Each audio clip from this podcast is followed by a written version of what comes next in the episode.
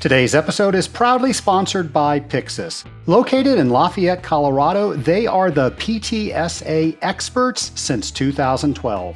Pyxis offers solutions for conveniently measuring PTSA turbidity, pH, conductivity, corrosion, and ultrasonic and pressure based liquid level sensing. As a water treatment professional, you need to know what's in your system, and you need to be confident that what you are using to test gives you solid results. Pyxis offers second to none metering technology that compensates for color and turbidity, giving you peace of mind that your result is accurate and dependable every time you run a test. Visit them online by going to scalinguph2o.com forward slash Pyxis that's P Y X I S to see their full line of water treatment products.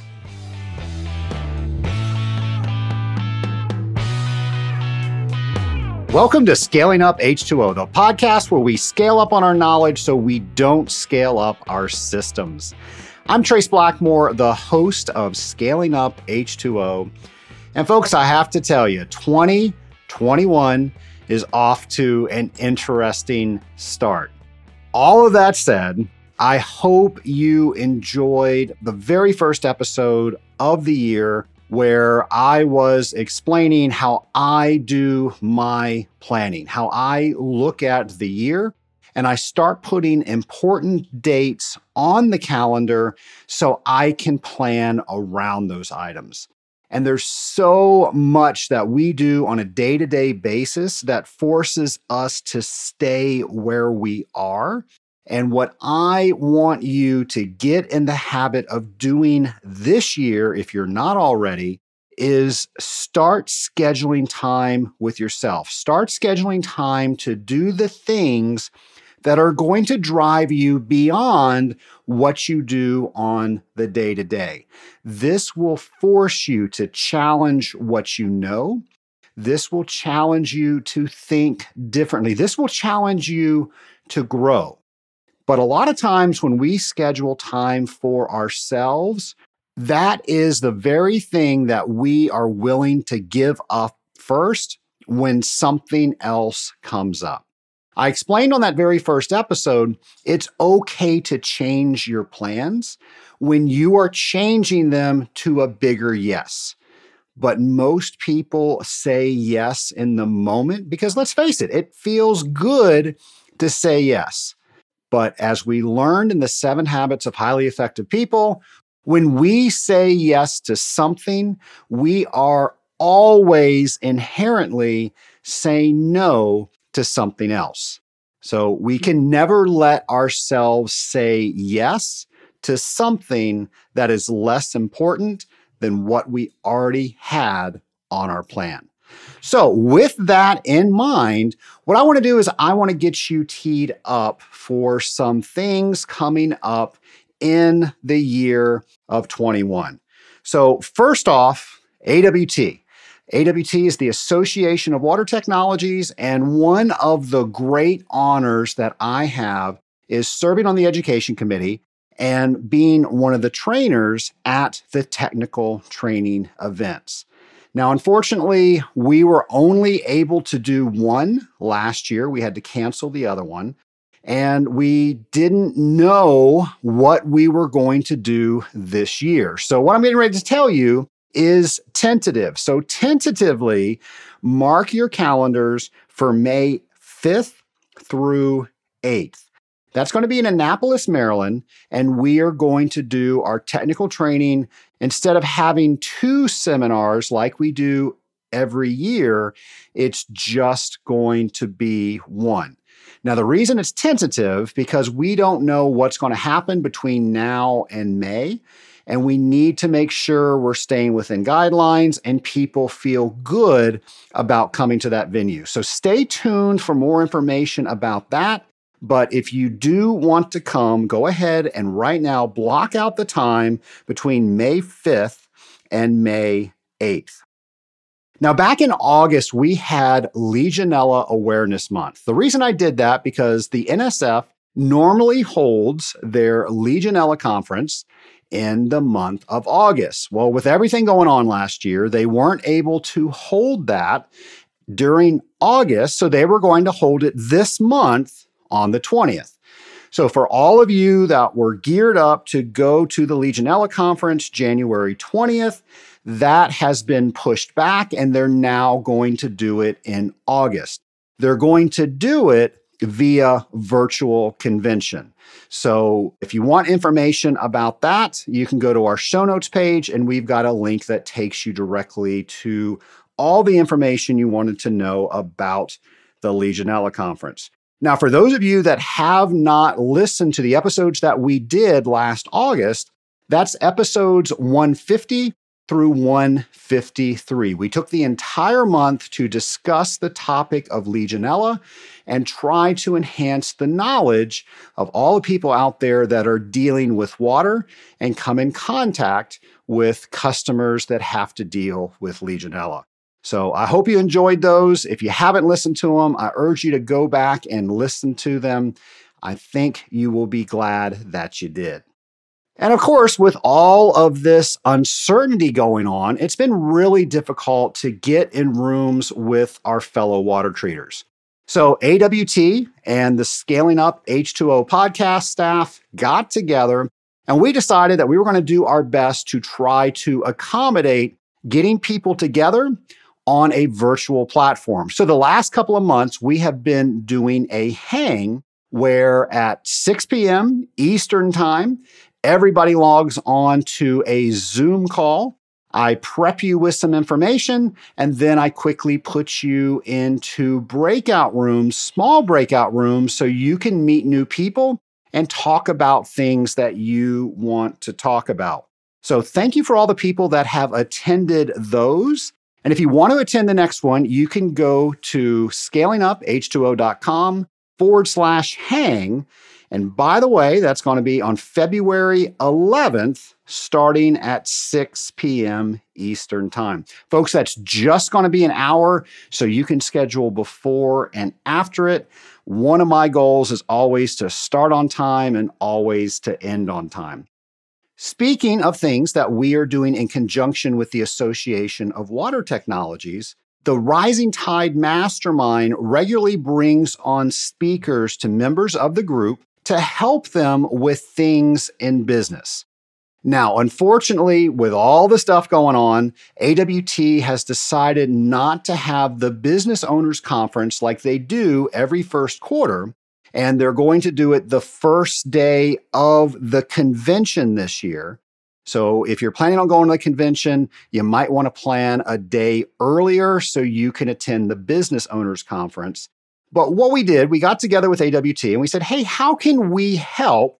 Because I know people are excited about coming to this business owners conference. They get great information. We already have speakers lined up. What if we invite business owners into the speakers that we have for the mastermind?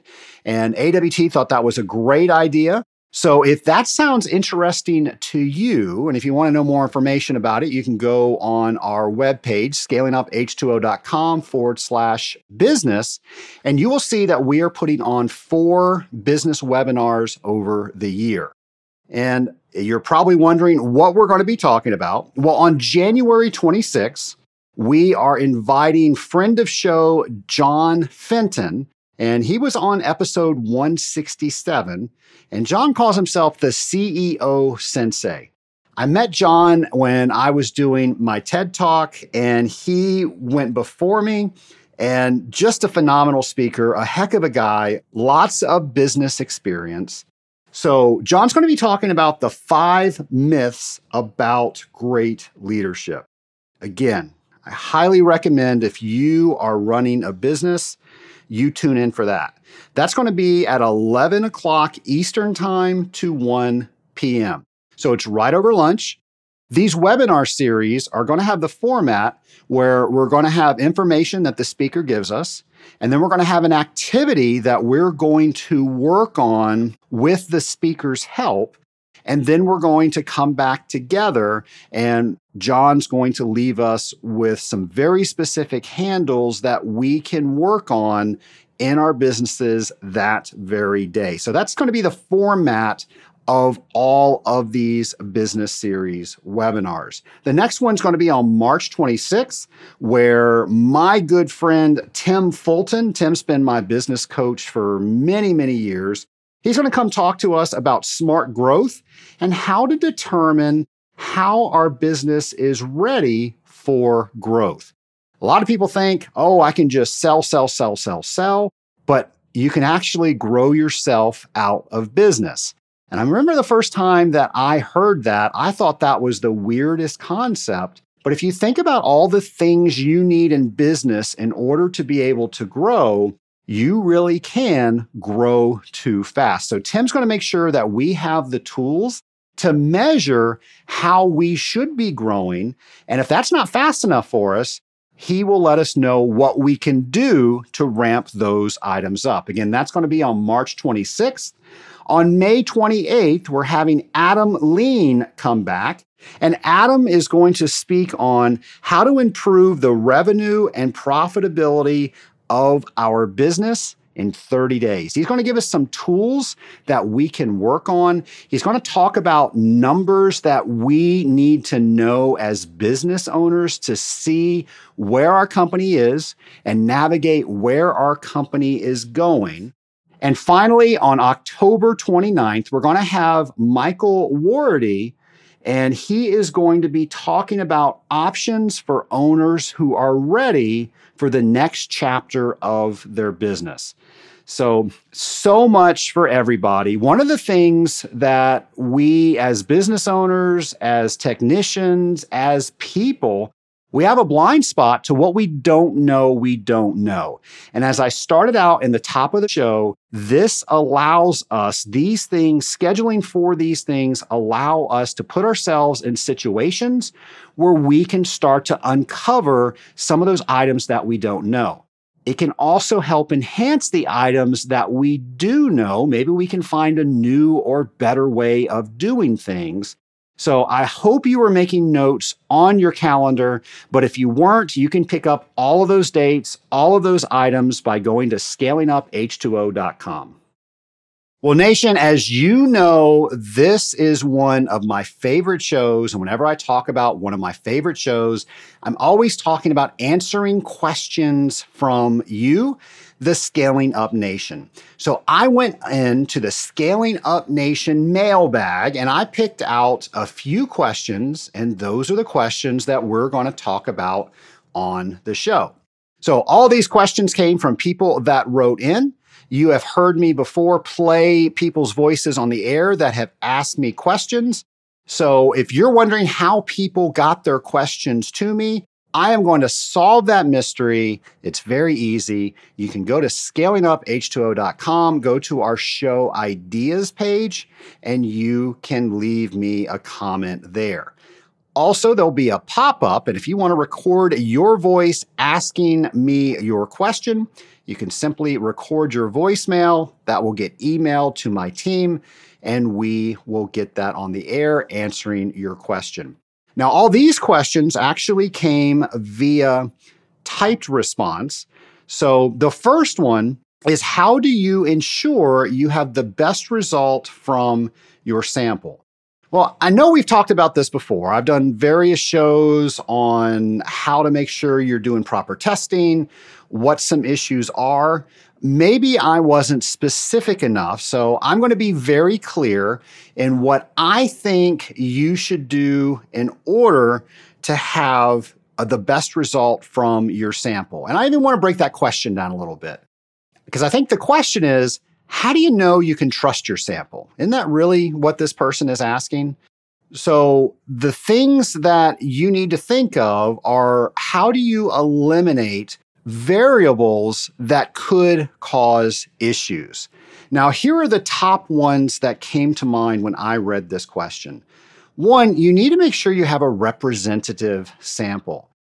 I know personally where people have been having problems with testing, and I'll go in and I'll watch them draw their sample. They don't flush whatever line or the bottle that they're using enough. I remember one account that I would service, and the engineers did a great job. The on site people did a great job doing their on site testing, but their testing never lined up to what I got. Now, this was the most beautiful mechanical room you have ever seen. You could eat off the floor. The engineers there were so incredibly proud of this mechanical room. In fact, it was featured in a magazine here in Atlanta. So they took the same pride in their testing. They knew how to run their test, but they were making a big mistake every time they ran their test. So let me back up. They had a testing station that was equally as clean and beautiful as their mechanical room. Had its own setup, had its own cabinets, had good lighting, had a sink with a drain. That's a water treater's dream, right? And a, a place to run all of your tests. Well, that wasn't in a location that was very close to where the sample was getting drawn from. I want to say that they piped probably about 150 feet of pipe from where the sample was being taken from the system over to the sink where they were drawing the sample. And when they would draw the sample, they would simply turn it on, draw their sample, turn it off. Well, folks, there is no way that all the old water that was in that pipe from the last time they sampled flushed out of that piping, and we had new representative system water in that pipe. So that's where they were going wrong. And because it was so long, it took forever for that pipe to flush all the way out. And I actually proved it to them because the water was in that pipe for so long, the iron was a lot higher than it should have been. So we tested the iron right when we turned that sample pipe on, and then we let it flow.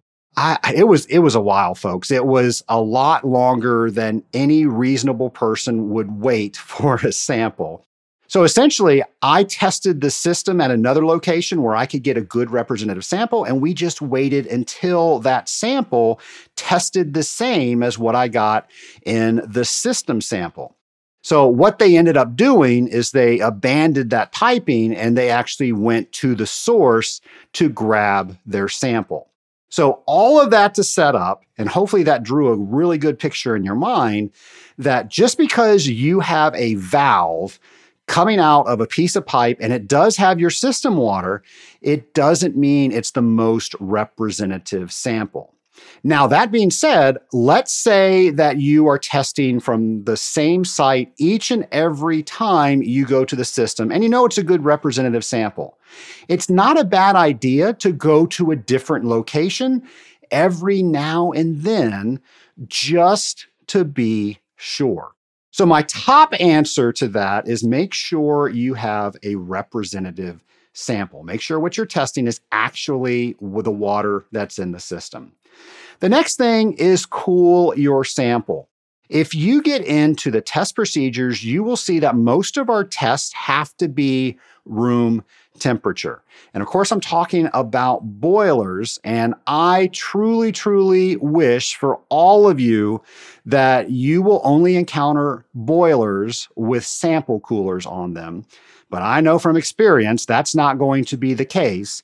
So that means you have to be careful when you take your sample so you don't get burned. You need to make sure you have a representative sample. You need to rinse your sample bottle out, and then you need to cool your sample. So, again, as I've said on previous episodes, make sure that you have a good cool sample because your reagents, some of them, they will not work in higher temperatures and you're doing all the same work and you're not getting the correct results. My next tip would be make sure you're using good reagents. Now, most of the manufacturers are putting expiration dates on their reagents to ensure that you have a reagent that's within its proper shelf life. Well, let's explore that a little bit.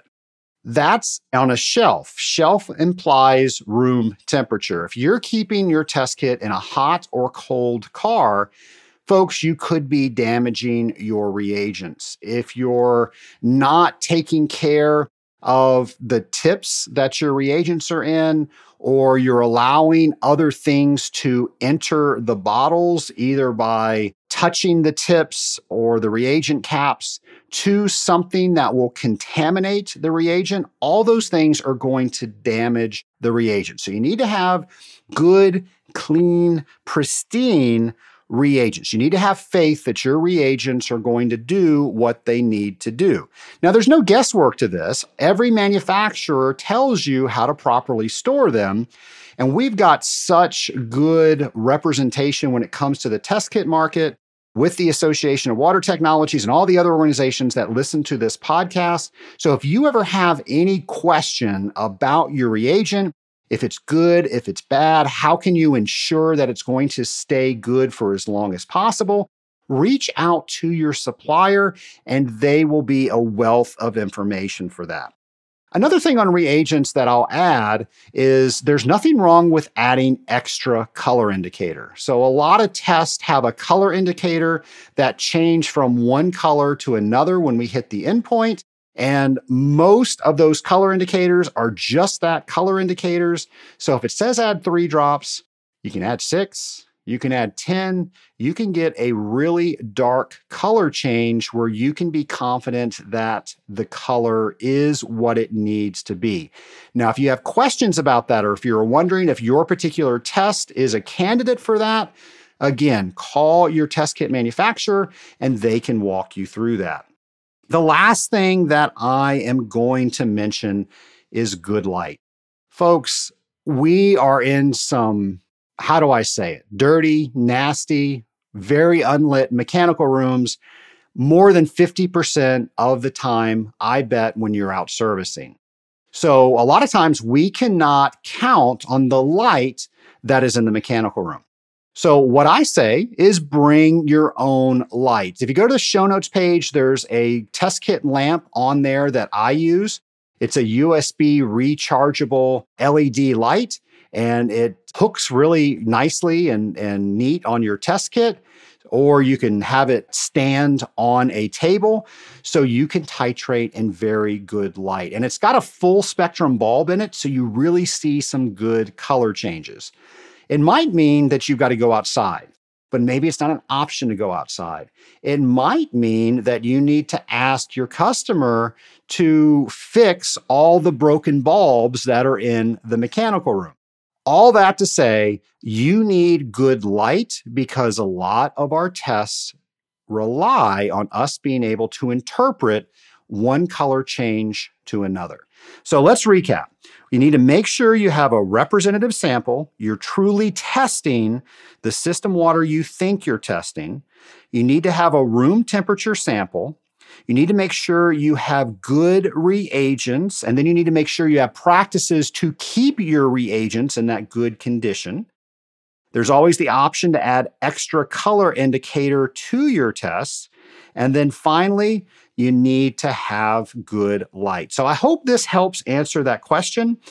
And the last thing that I will mention is in working with water treaters, I've noticed that many of us will simply run a test because we've memorized the procedure. Folks, I have to tell you, there's just so much knowledge. There's a shift that happens when you go from just running task to task to task to truly understanding what that test is doing. Why are you using that certain reagent? How is that reagent reacting to that sample? Why are you getting one color change into another? When you understand those things, the test will start to talk to you. You'll realize when something doesn't make sense. So that's my last tip. Try to elevate your knowledge of the test. So now, truly, your test is a tool for you, giving you information, but ensuring that you know how to interpret it. The next question is What should be on a good service report? Well, I think it was one of my very first episodes. I dissected the service report. So I know it's been a while since we've spoken about the service report. So, what are some of the things that should be on a service report to really make it complete? And I'm going to change the question. So, good is kind of a nebulous question. You know, how do you make it good? Well, depending on the eye of the beholder, good can mean different things to different people. So I'm, I'm going to change that just a little bit if the question supplier does not mind, and I'm going to answer it with what makes a complete service report. So here's how I look at a service report. One, it's the legal document that you leave behind that shows that you satisfied your contractual obligations. So I like to break these down into different sections. The first section, and this is in order, why are you there? Why are you at that location servicing that account? Is it regular contract service? Did the customer call you out? Was there an issue? Did you decide to do something on the last visit that required you to come back early for this visit? Always write down why you are there. Then you need to make sure that you note what you found when you got there on site. And uh, something that we always do in our company is we put our test kits down and we walk around the mechanical room. We walk around the plant and we just see what we see. We then note those observations. Now, during that walk around that tour, we're collecting samples, we're seeing things, we're talking with people. Now we're going to run our tests. Once we run our tests, we're going to get some new information. And by doing that walkthrough, we already have ideas of what is happening to the system. And those tests are going to help us confirm or deny what we think is going on in the system. So then, after we write down all of our testing information, we're going to talk about what's right with the system, what's not right with the system, certain conditions that we found, and something that I like to encourage people to do is educate their customers on what the numbers mean when you run your tests. And typically, if you have a range, and most of our tests have a range between this and this, a lot of us are using electronic reports, and that puts a green if it's good, a yellow if it's almost going out of range, and a red if it's out of range. Well, when people see that yellow or red, they, they tend to panic. So it's a very good idea for you to explain whenever you have a test result out of range, first, what that range really means, and then why it is out of range. Next, you need to explain how you're going to fix everything that you found that wasn't right with the system. Or how are you going to improve to get that account to the next level? This is where we need to prove value, or more importantly, ROI.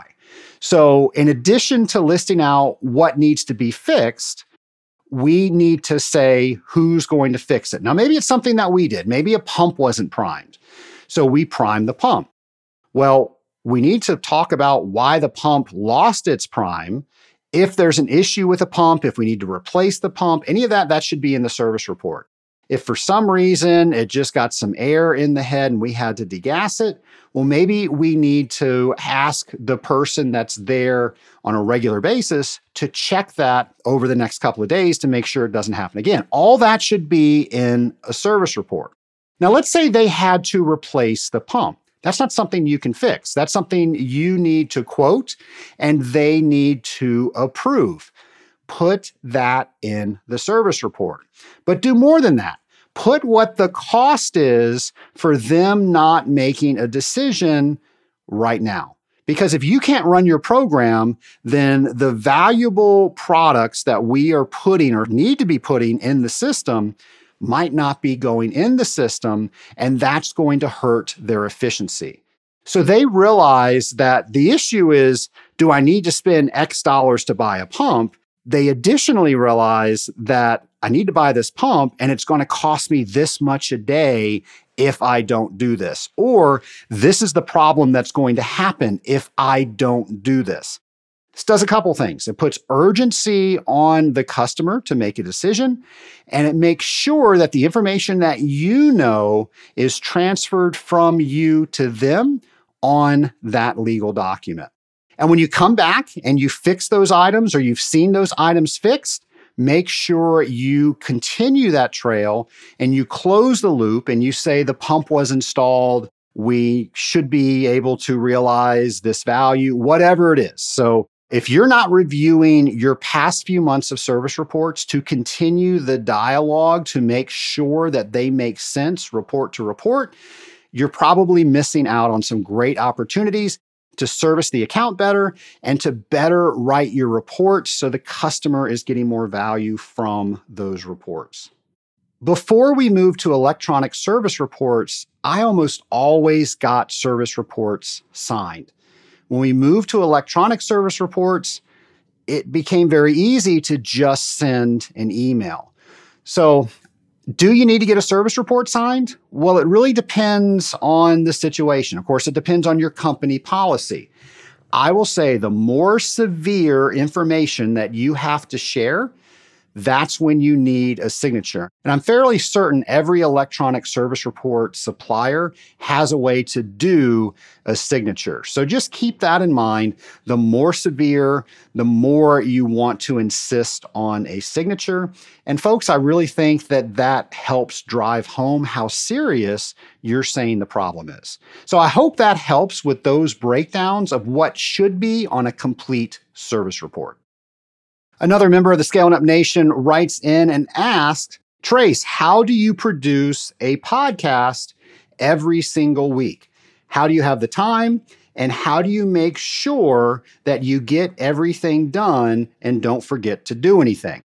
Well, I love that you ask this questions. I, you know, I get so many behind the scenes questions I think it's really cool that the Scaling Up Nation is interested not only in listening to the podcast, but how we get all the information from the podcast, how we get a recording from Atlanta to all the way across the world and all the steps in between.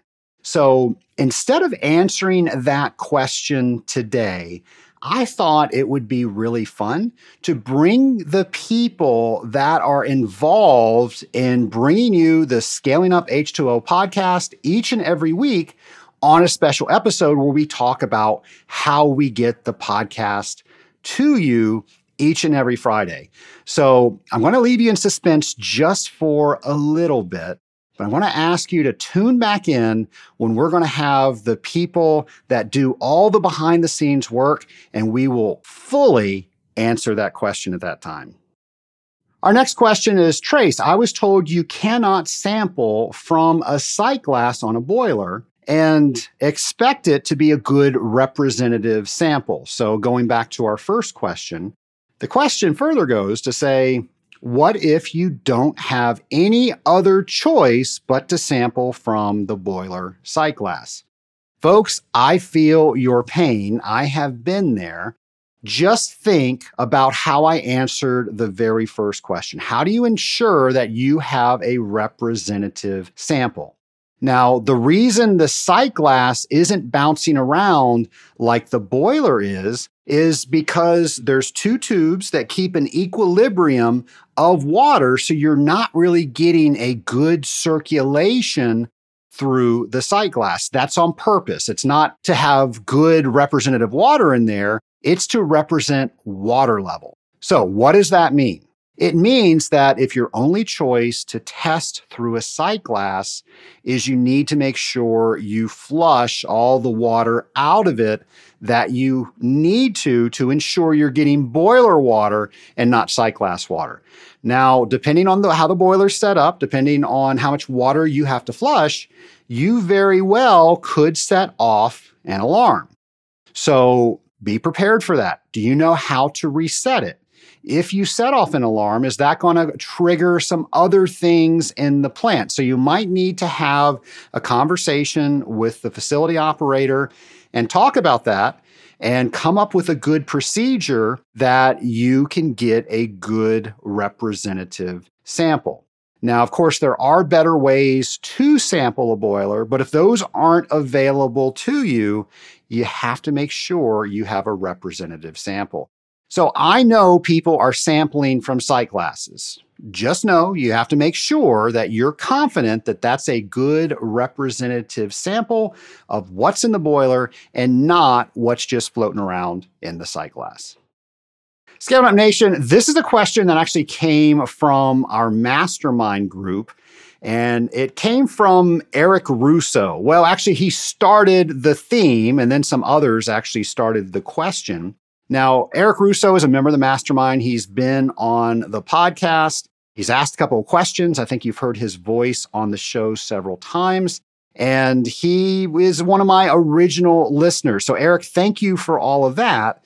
Well, the reason I'm bringing up Eric is Eric introduced me to my new favorite thing. It's something called the Rocket Book. And here's the issue that the Rocket Book solves I enjoy putting pen to paper. It's easy. You don't have to think too hard about it. It's always there and it's quick for me. But because I take all my notes on legal pads, I, at the end of last year, had 14 legal pads that were full of my notes for the year. And I have absolutely no way to go through and easily find something that I take notes on. So, on the first episode of this year, I talked about how I am a huge fan of Outlook.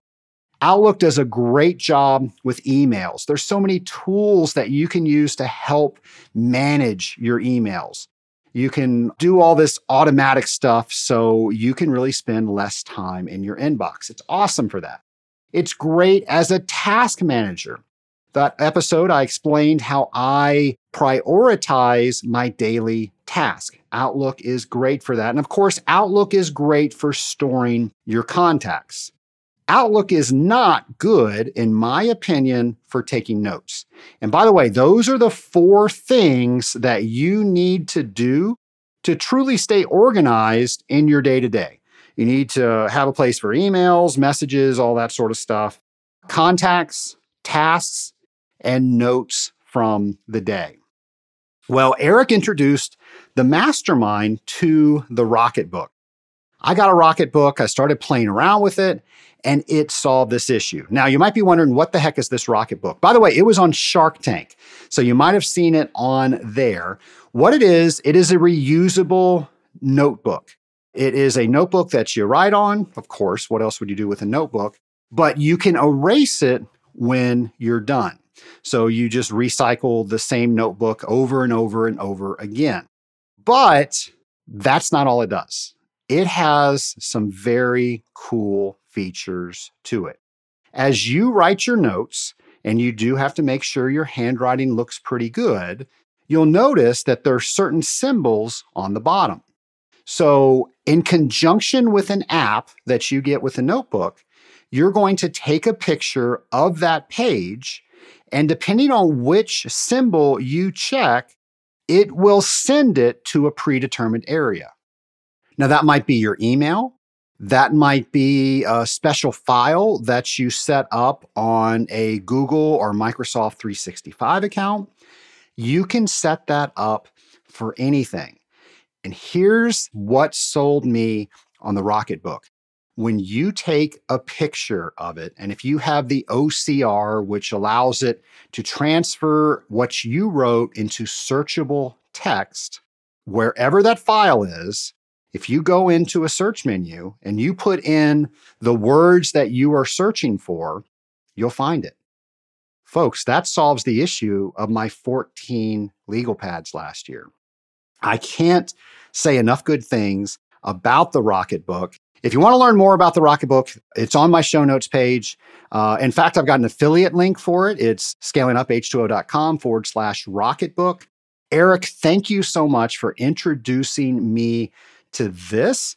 Not only am I not going to have to use 14 legal pads this year because it is reusable, I can now find my notes when I need to go back and find them. Folks, I can't tell you how many notes I've taken at customers and I wasn't able to find them. So I had to go back there to retake the notes. Folks, it eliminates all that.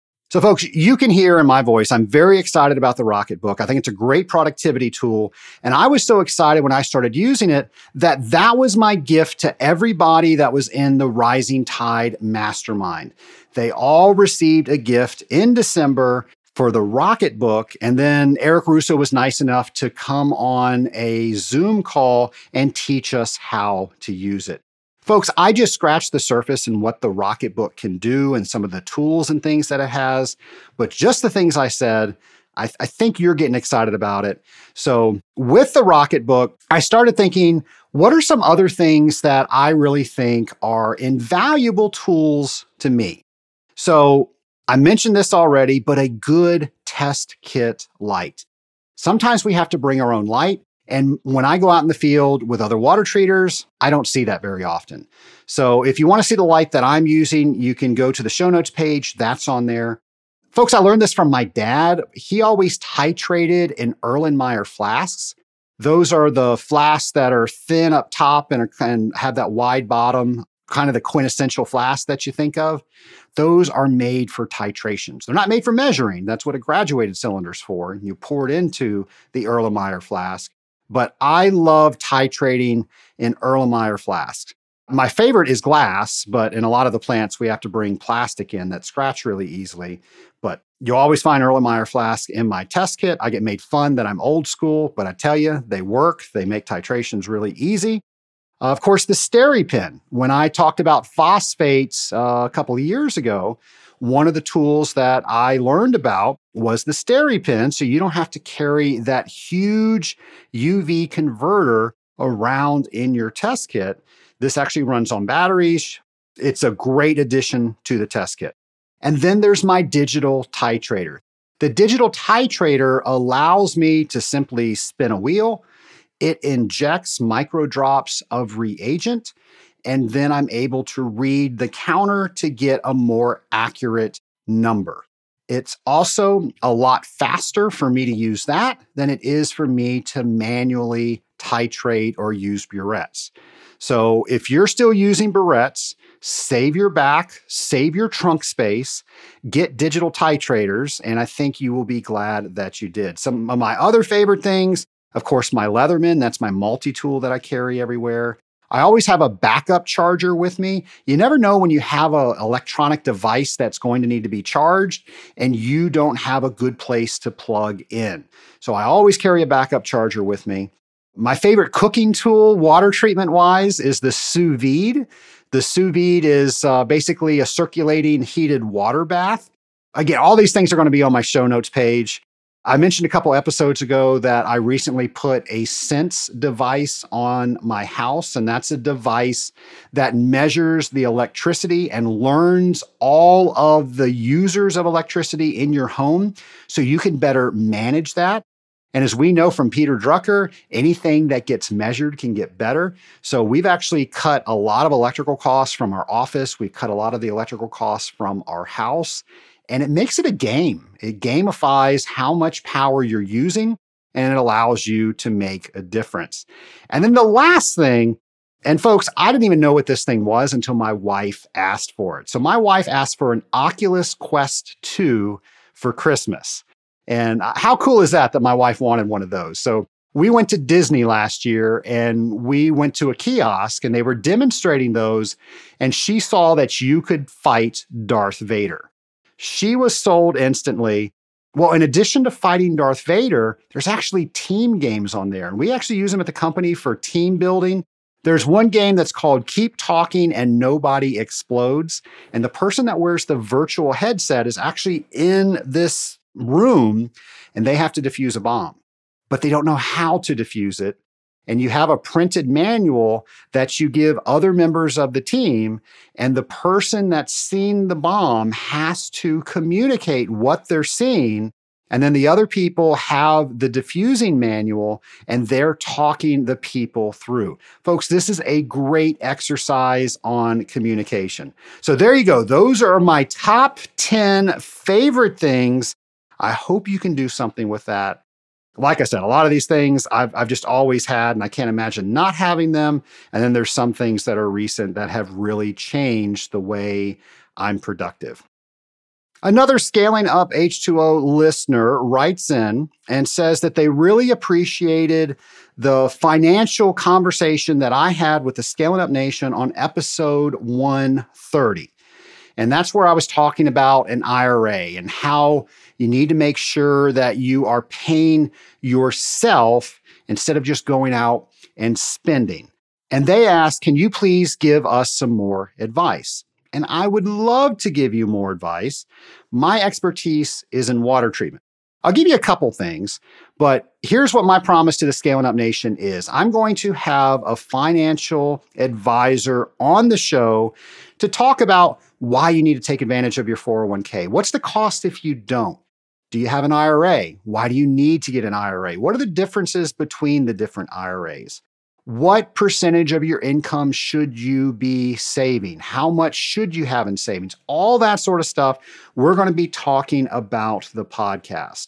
I'll also say that if you don't have somebody you trust as a financial advisor, I really think you need to find one. So I urge you to get on that endeavor and try to find somebody that you can trust that can help navigate you through those decisions. Something that I was taught, and it's really served me well, is you need to look at the money that you get in three buckets. One is what you live. How much do you need to live on? The second bucket is how much do you need to save if something were to happen? And the last one is what is the money that you're going to give? Give to things that you believe in, charities, things that you want to help fund, all those things. What are you going to give to?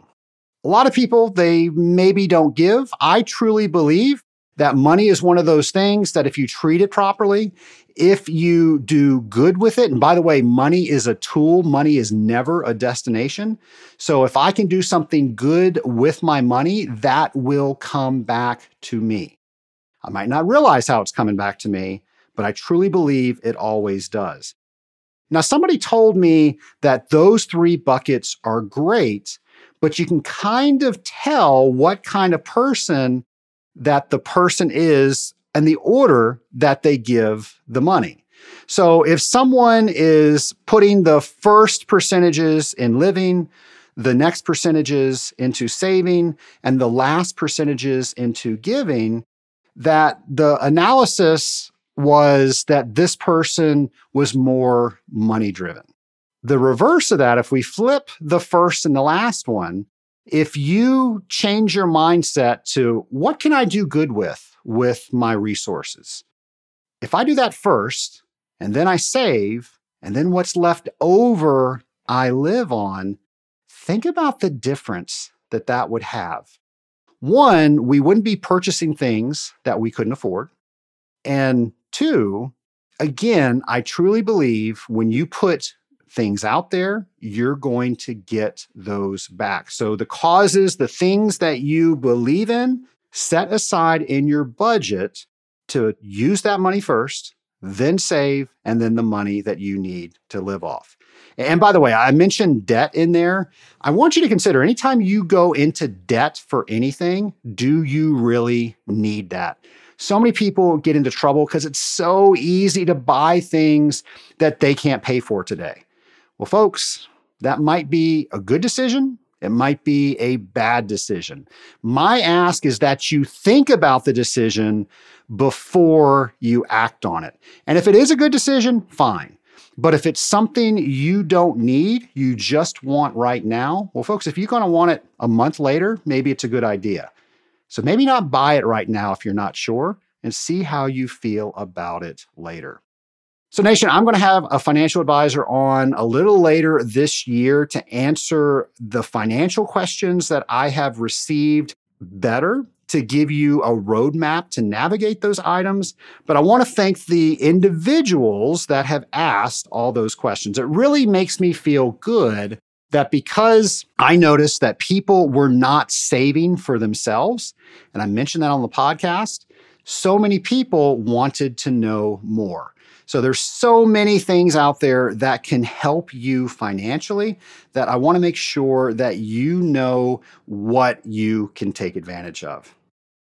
Well, Nation, every week we are teaming up with James McDonald, who's bringing us James's challenge.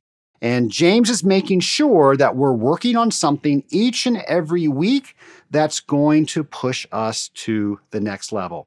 Some are pretty easy, some might take some time to achieve. But if we do all of these, we would do 52 things to help ourselves get better over a year's time. Here's James with his next challenge.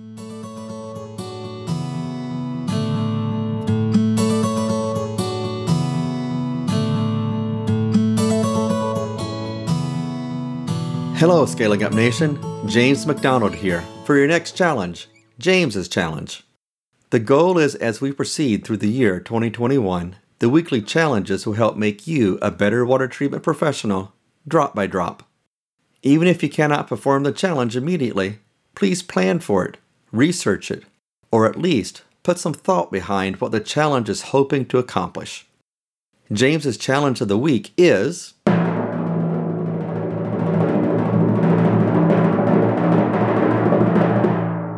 Conduct an elution study on a water softener. A relatively easy way to troubleshoot a water softener is to observe its regeneration process and perform an elution study during the brine draw sequence. If your employer doesn't have an elution study procedure handy, it's easy enough to search online for one. Please consider sharing your experiences on LinkedIn, tagging it with hashtag JC21 and hashtag ScalingUpH2O. I look forward to hearing about how it went. James, thank you again for bringing us James's challenge. Tune in next week where we'll have a brand new James's challenge. And remember, share what you're doing on social media. That way we can all enjoy this together and keep up with how we are achieving these challenges. Folks, I hope you have a great rest of your week. I hope you stay safe. I hope you take care of each other and I'll talk with you next week on Scaling Up H2O.